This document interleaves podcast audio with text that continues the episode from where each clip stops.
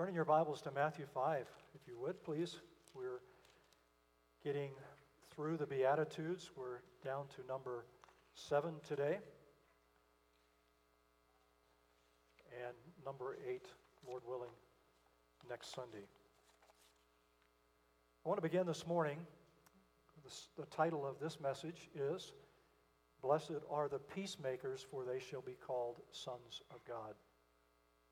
And I want to begin this morning by reading a poem written by one of Ann's and my favorite singers over the years, John Denver, who lived up in Aspen for many years before his death. And uh, we were watching just in the last week or two a concert that he did in England on the television set. And at the end of his concert, he gave this poem, and I found out later that he actually wrote it. And I got it off my phone, and here it is. There's a name for war and killing, there's a name for giving in. When you know another answer, for me, the name is sin. But there's still time to turn around and make all hatred cease and give another name for living, and we could call it peace. And peace would be the road we walk each step along the way, and peace would be the way we work, and peace the way we play. And in all we see that's different, and in all things that we know, peace would be the way we look, and peace would be the way we grow. There's a name for separation, there's a name for first and last. When it's all for us or nothing, for me, the name is past. But there's still time to turn around and make all hatred cease and give a name to all the future, and we could call it peace. And if peace is what we pray for and peace is what we give, then peace will be the way we are and peace the way we live. Yes, there is still time to turn around and make all hatred cease and give another name to living and we can call it peace. Now, what do you think of that poem and who it came from? What he was saying? We certainly can say that John Denver saw that in this world in which we live, there is a lack of peace. And we can also say, we can also congratulate him, I guess, in a sense, is that he desires it. He wanted it. He wrote this poem about it. I counted how many times peace came up in this poem. Did you count them? Twelve times. Twelve times. But I think here's the thing I would argue his way of making peace is not really valuable, valuable and, and right on. He's misguided. You see, there's never been peace on this planet since Adam sinned. Do you remember what happened right after in the scriptures in chapter 4 of Genesis, after his sin in the garden? One of his sons, Cain, gets angry with his brother and murders him. And so it has been ever since in this world in which we live. There's no real peace among nations. There's no peace among the group of people that lives in a specific nation. That's why we have police forces. That's why we have a justice system which governments are given the right to do according to Paul in Romans 13. There's not even fully peace in families, among families in a nation. And really sad to say, there's not always peace among brothers and sisters in the church. That's the world we live in. That's the world that we wake up to every single day. And yet, our Lord, 2,000 years ago, came to this earth to bring peace. Beginning by making peace with God and man because that's where it all begins. You can't be a peacemaker unless you have found peace with God. That was what was all it was all about in the garden. It was, no, God, I'm not going to listen to you. I'm going to listen to Satan. I'm going to listen to the tempter. I, I see that fruit and it looks good to me. I'm going to eat of it. The way it began is we broke peace with God and we've been living since the creation without peace. Christ came to bring it, to bring peace with God, first of all, to give himself a sacrifice on the cross, to live under the law a perfect life, to go there and bear our sin in his own body on the tree, sin which we would have to have paid for for all eternity. Jesus came to bring peace between God and man. And then he's called us, his children, the ones that he's made peace with, the ones that have come to him and recognize that they're at war and they're an enemy and under condemnation. Now he's called us to be peacemakers in this world in which we live. What a calling. And by being a peacemaker, not only is there blessing and joy, we also find out this. Those who are peacemakers, because they've made peace with God and they're about His business to make peace with fellow man, they will be called the sons of God. Nobody else peacemakers will be called the sons of God. So we're going to look at this this morning. We're going to unpack this with three points. And the first one is what does it mean to be a peacemaker? What does that really mean? To begin with, we're just going to examine how that word is used in the New Testament a bit. The term itself takes note of the miserable strife and the contention of the world in which this word peace is to affect. Paul writes in Titus chapter 3, verse 3 and 4 For we also once were foolish, ourselves disobedient, deceived, enslaved to various lusts and pleasures, spending our life in malice and envy, hateful, hating one another. But when the kindness of God our Savior and his love for mankind appeared, he saved us. By the world, did, did you get that? Did you get what, what's being said there?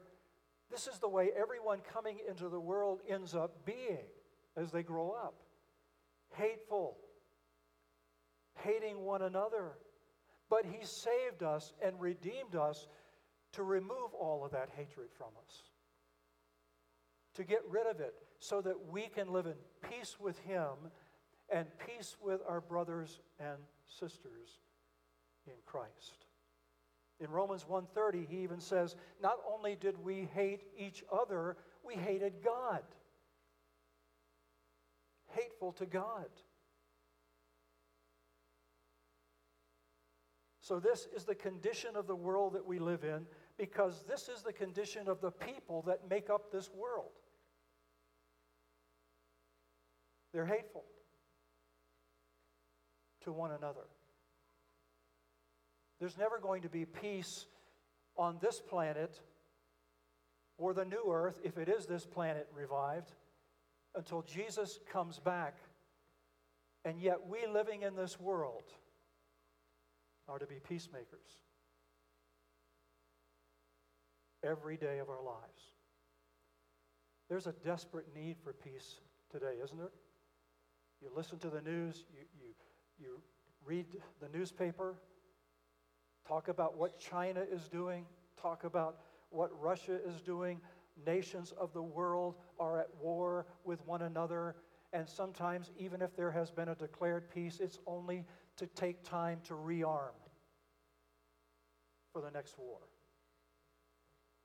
No peace among nations, no peace among people within nations no peace largely in families, and struggling for peace in the church of our Lord Jesus Christ.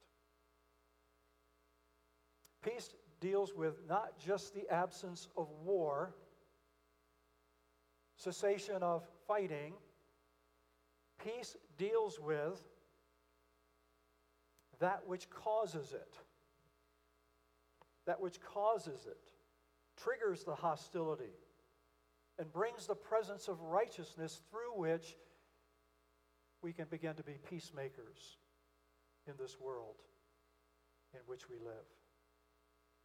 And it comes from God and it comes from his wisdom as James says and I love this James 3:17 and 18 the wisdom that is first pure and peaceable gentle reasonable full of mercy good fruits unwavering without hypocrisy and the seed whose fruit is righteousness is sown in peace by those who make peace.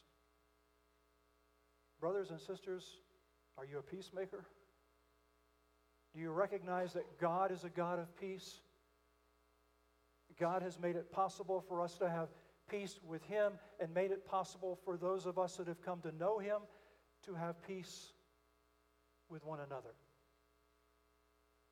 And yet it seems so absent in this world in which we live. This wisdom ultimately comes from Christ. Romans 5:1 says, "Having been justified by faith, we have peace with God." No longer an enemy, no longer at odds with him. What he does in us deals with the love of self, self righteousness, self centeredness, selfishness.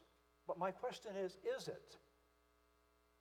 It is for those that know Him and want to live for Him and want to honor Him to be a peacemaker in this world.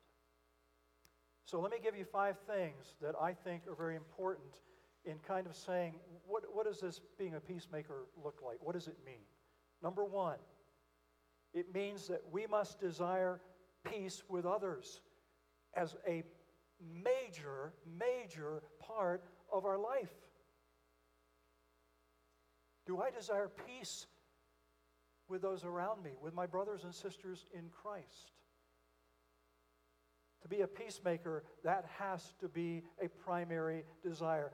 More than getting what I desire or my own way or proclaiming my own rights, because God is a peacemaker. And I am his child, or if I am his child, I must be one too. That's number one about peacemaking. What does it mean? It means that we have to have a desire to make it no matter what. No matter what.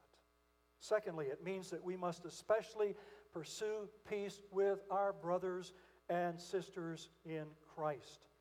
The church belongs to Christ, it is his bride. And we are to care for one another as he would care for his bride. 2 Timothy 2:22 says, "Pursue righteousness, faith, love, peace with those who call upon the Lord from a pure heart." Pursue it. It's number 1. And guess who wants to alleviate peace? The enemy of our soul. That's one of his primary missions in the church is to disrupt to bring disharmony, to bring a lack of love and a lack of peacemaking when people are at odds. It goes on all the time. And peacemaking, even in the church, is not as easy as we might think it should be. It certainly wasn't easy in Paul's day. Paul was constantly writing to churches about problems in the church. Problems with weaker and stronger brothers. The stronger brother trying to get the weaker brother to do what he had freedom to do, even before the weaker brother's conscience was allowing him to do it. And therefore, Paul says, you not only sin against your weaker brother, you sin against God because he's violating his conscience before God. That was going on between the weaker and the stronger brother. There were battles over spiritual gifts. Spiritual gifts. Who had the best one? Who had the most important one? All of those kinds of things were going on. And then, even the strife that would come between individuals within the church. Jesus talks about that in the Sermon on the Mount right after the Beatitudes. And he says, if you're on your way to the altar and all of a sudden you find out that your brother has something against you, you leave your offering, get away from the altar, you go find your brother, and you work it out. You make peace. Then come back and offer me the offering. These things were going on in Paul's day, and the scriptures say, Hebrews 12 14, also, in addition to this about pursuing peace in the church, it says pursue peace with all men. That means the neighbor who lives next door to you who doesn't know Christ, who does things that disturb you. Are you always happy with your neighbors around you and what they do? Are you at odds with a neighbor because of something he has done and you're not speaking and you don't like him? The scriptures say you're not only responsible to make peace within the body of Christ, but to make peace with every man. As far, Paul says in Romans 12, as far as it is possible with you, because it takes two ultimately to make peace. But the believer should be a peacemaker. He should always be first in trying to make peace when there's strife, when there's trouble, when there are problems. It just so happened, and it's not just so happening, the Lord let this happen. I have a good friend in Florida by the name of Bill Powell, and his picture's on this paper if you can see it. See that? Bill is the manager of a Christian radio station in Port Orange, Florida right next to Daytona, just south of it. Bill and I are friends. He's been out here to the Springs. Ann and I have spent time with his wife taking them around here. And he's the manager of the station. And he writes a monthly article and sends out a little brochure. Here's the article that came just two days ago. And I could not resist the fact that God sent it to be shared with you this morning. The article is about his dad and his dad's brother who began to have difficulty when their mother died. And Bill writes this. He's beginning the article and he says, Let me ask you a few questions. Are you not speaking to someone for one reason or another? Did someone make you mad or offend you? Are you over someone or avoiding them like the plague? Do you spend too much time trying to read between the lines? Statements like, I know what they're thinking. Do you think you may have at one time or another misread someone or have taken something the wrong way or in a way that it was not intended? Let us assume someone who you were friends with for a long time, or maybe a relative, did say or do something hurtful. I guess what I'm getting at is there someone you need to forgive, or are you harboring ill will based on misinformation or just stubborn pride? When my mother passed away, I went up north for the funeral. I asked my dad about Uncle Gene, and he gave me the lowdown concerning the problem.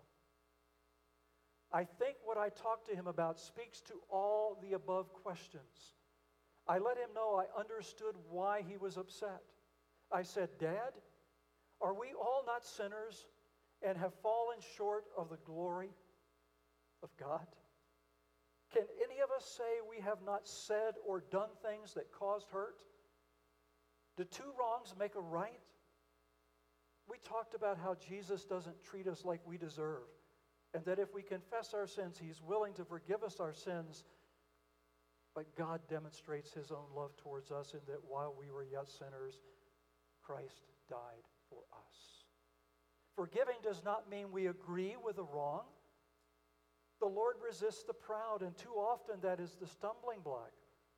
Are we so high and mighty that we cannot forgive and forget?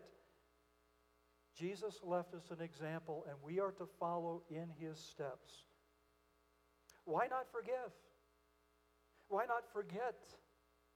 Why not say you're sorry and patch things up? We do not always have to agree, but we should strive to always get along. We should not carry a grudge.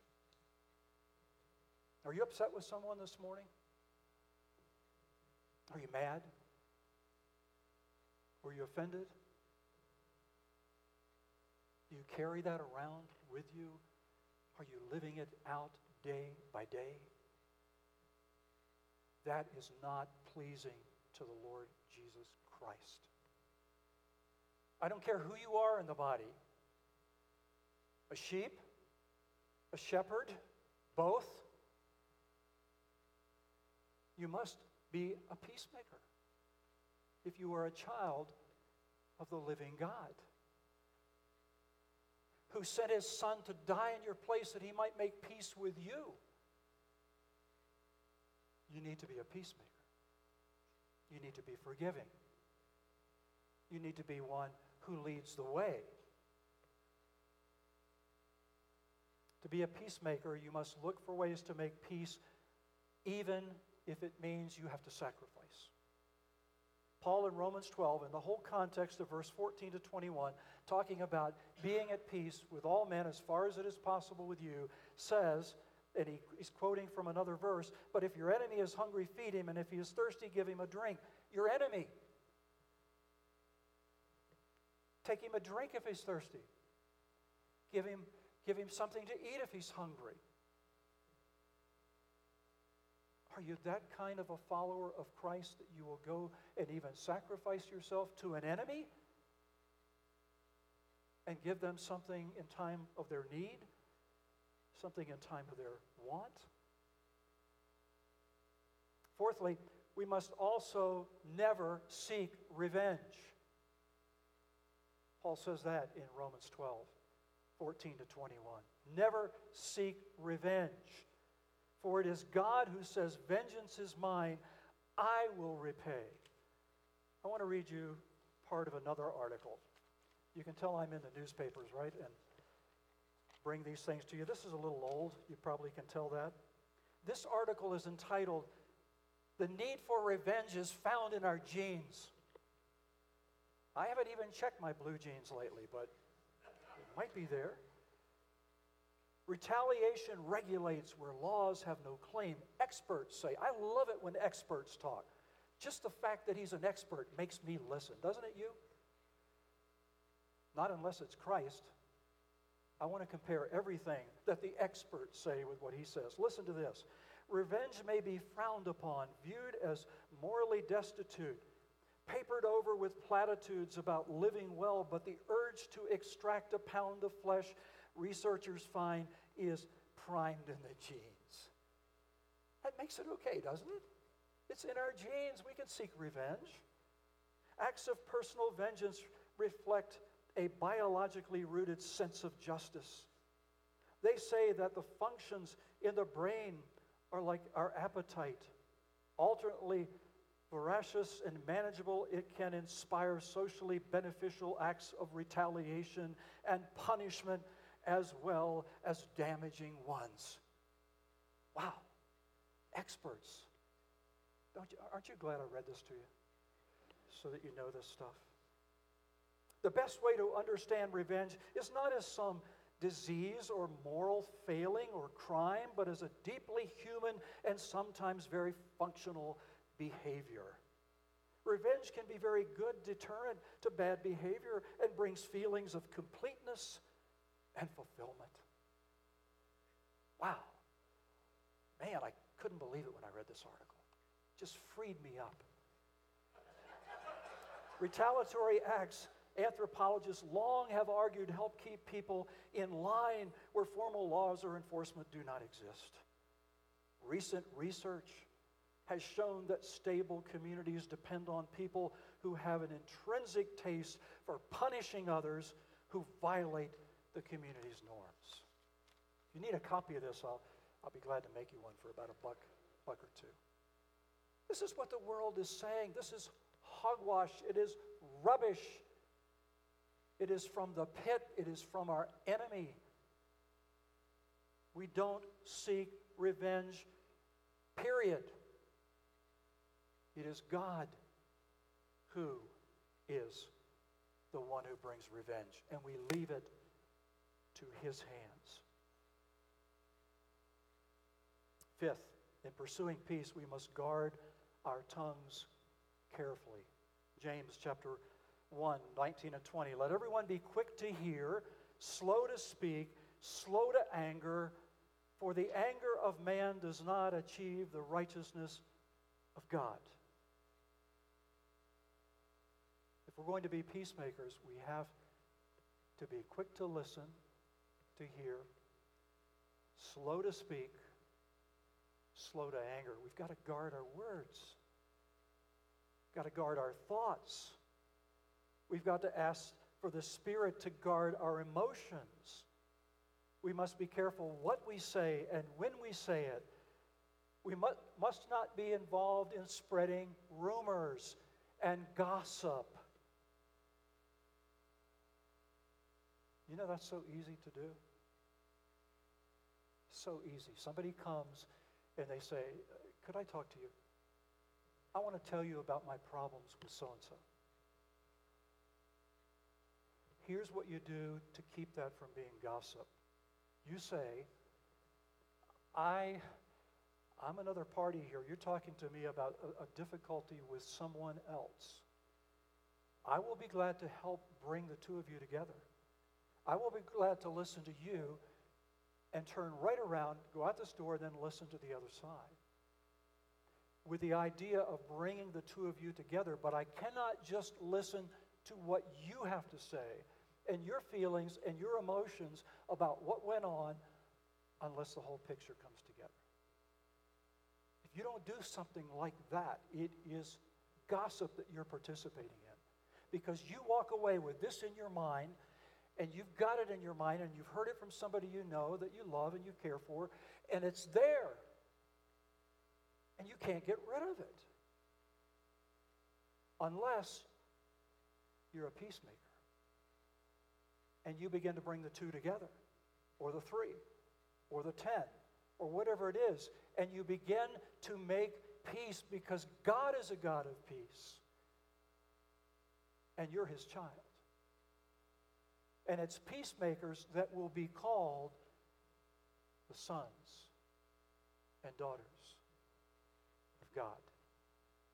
And only them. And only them.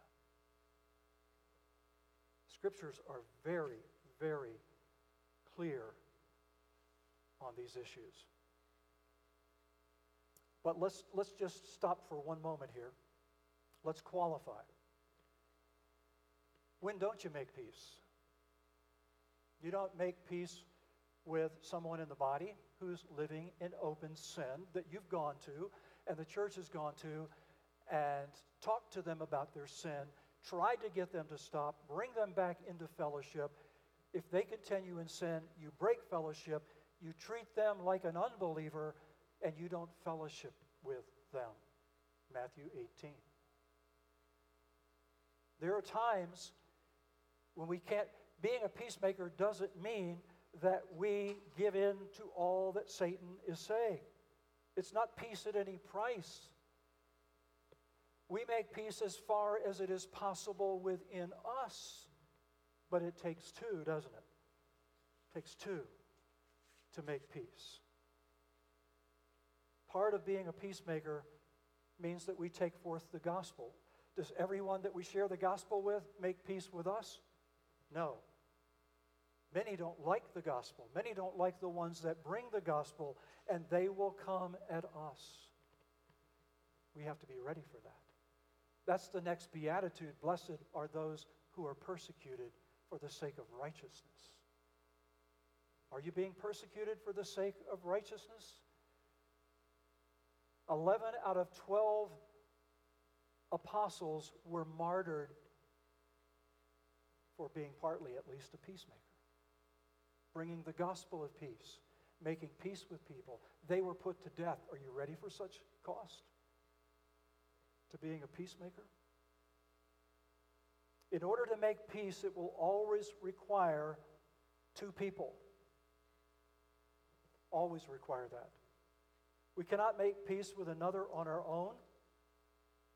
We cannot bring two parties to peace without both agreeing.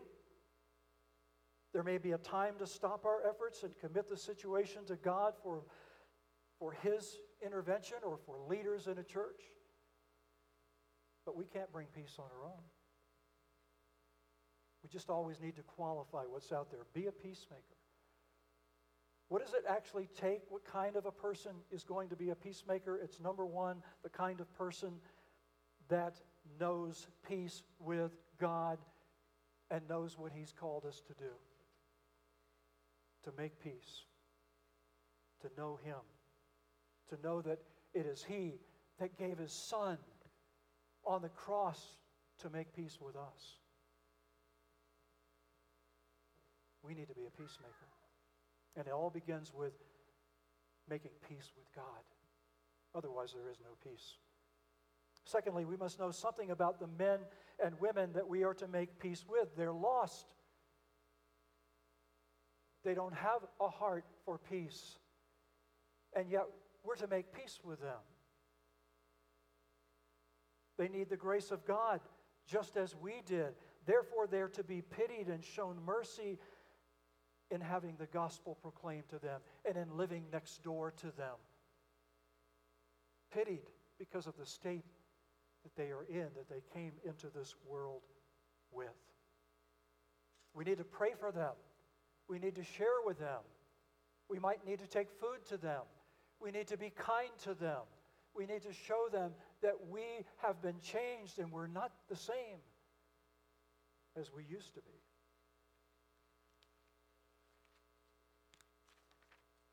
Third, we must cultivate a forgiving spirit by the grace and power of God to consider the interest of those around us ahead of our own. See, when we get angry and we get mad and we get upset, it's all about me, usually, unless I'm angry over sin. It's about me. That's the way it works out. We must strive for peace with others as far as it is possible with us. We must be humble, meek, gentle, guard ourselves from fleshly thinking and fleshly lust and fleshly desires. They can creep back in even to the Christian, and that's why we sometimes get mad and we don't let go. We don't give up. We keep on fighting. What's the reward connected to this beatitude? As you live this way in this life, you will be called sons and daughters of God. That's what you will be called. But I think there's even more to that. Listen to this verse Love your enemies and do good out of Luke and lend, expecting nothing in return, and your reward will be great, and you will be sons of the Most High. I think even what Luke has in his mind there is that someday we will be hit with him on the new earth with no more sin, no more temptation, no more Satan, no more demons no more unbelievers causing strife, hateful, hating one another. And we, for all eternity, will be known as sons and daughters of God. Because He changed us from the inside out. He died for us. He made peace with us who deserve no peace. None of us deserved anything but punishment and he made peace at a great cost to him. And it's going to cost us to be peacemakers. Do you want to be one? Do you recognize that's what he's called you to be in your home, at work, with your neighbors, in your church? A peacemaker. Be a peacemaker. Paul said in Romans 8:14, "For all who are being led by the Spirit of God, these are the sons of God." If you're a Christian and you have the Spirit of God in you, do you know what the Spirit will be doing in your life? Leading you to be a peacemaker. Tapping you on the shoulder and say, you know, you're still angry about something, you're still upset about something, and you can't get over it. Get over it! I will give you the power to do that. It's bothering you, it's hurting you. Get over it. Be a peacemaker as far as it is possible with you. We're to emulate Jesus. We're to be like him. When he says to the woman in John chapter 8, who's been caught in adultery, at the end, when all have left her and he's just there with her alone, he says, Go and sin no more. What does he say to the woman at the well? He offers her the water of life, the water that will give life for eternity, and she's lived with how many different men? And the offer is there to make peace with God. Brothers and sisters, I think one of the greatest needs in our nation, in the world, but especially in this nation right now, is for peacemakers to step forward, to be peacemakers. Isn't that what James said in James chapter 3 that we read earlier? Children of God will be peacemakers not destroyers, not getting their own way, not seeking their own way, but seeking to bring people to Christ and seeking with brothers and sisters in Christ to find ways to make peace and make it a priority. It is a shame when there's not peace in the church of the Lord Jesus Christ. The enemy is the one that's winning. The enemy is the one who's finding the victory.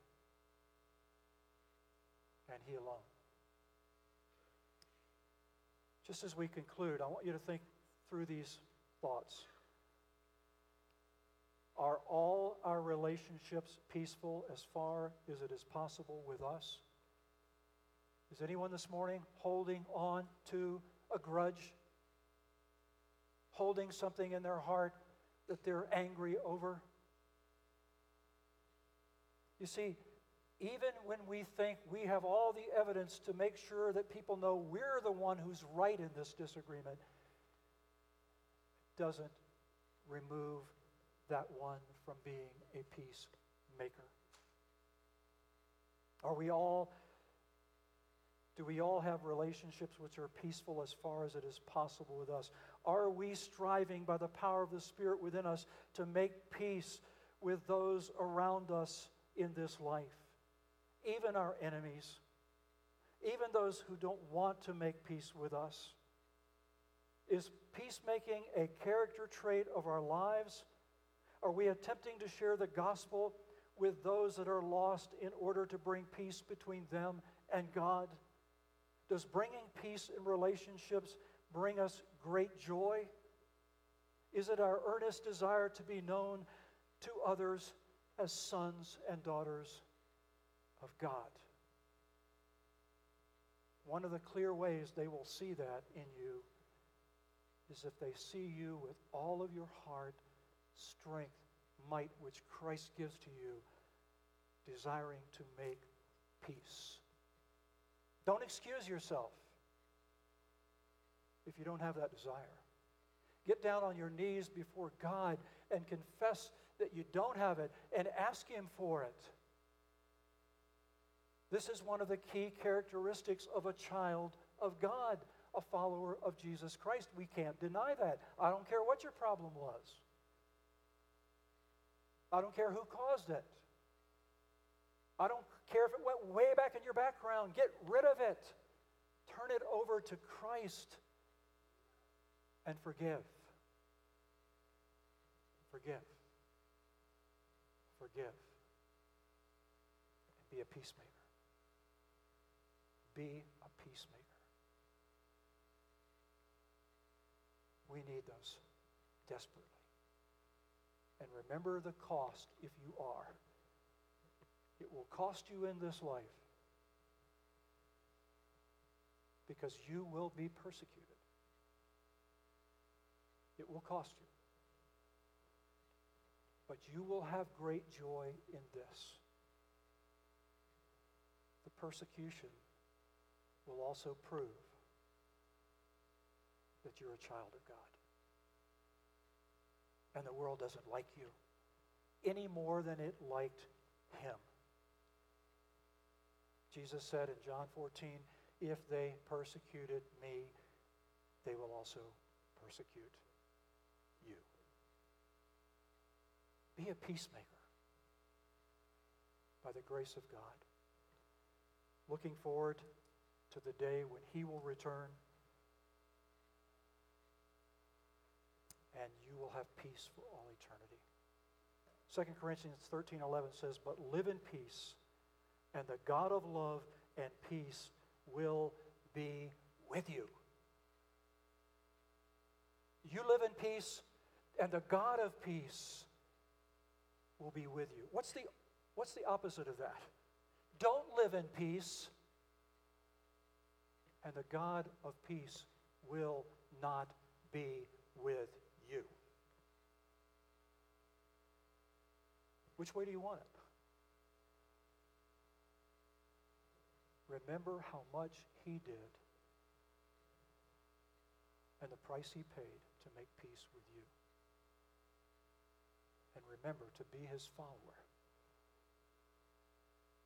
One of your key character traits is to be one who will make peace with others as far as it is possible with you. Let's pray. Father, this is a challenging subject and a challenging message, especially in our days. I want you to write it on my own heart. Want you to make it very plain. I want you to give me the strength to be a peacemaker in this church and in this world that we live in. For Jesus' sake and for his name. Take these words this morning, the words of the scriptures, the words spoken by Jesus and by Paul and the other apostles, and write them on our hearts. And if there's something that we need to deal with, may we leave this service and get on it and begin to do it. For your honor and for your glory. And so that we might be known as sons and daughters of the living God. We pray this in Jesus' name. Amen.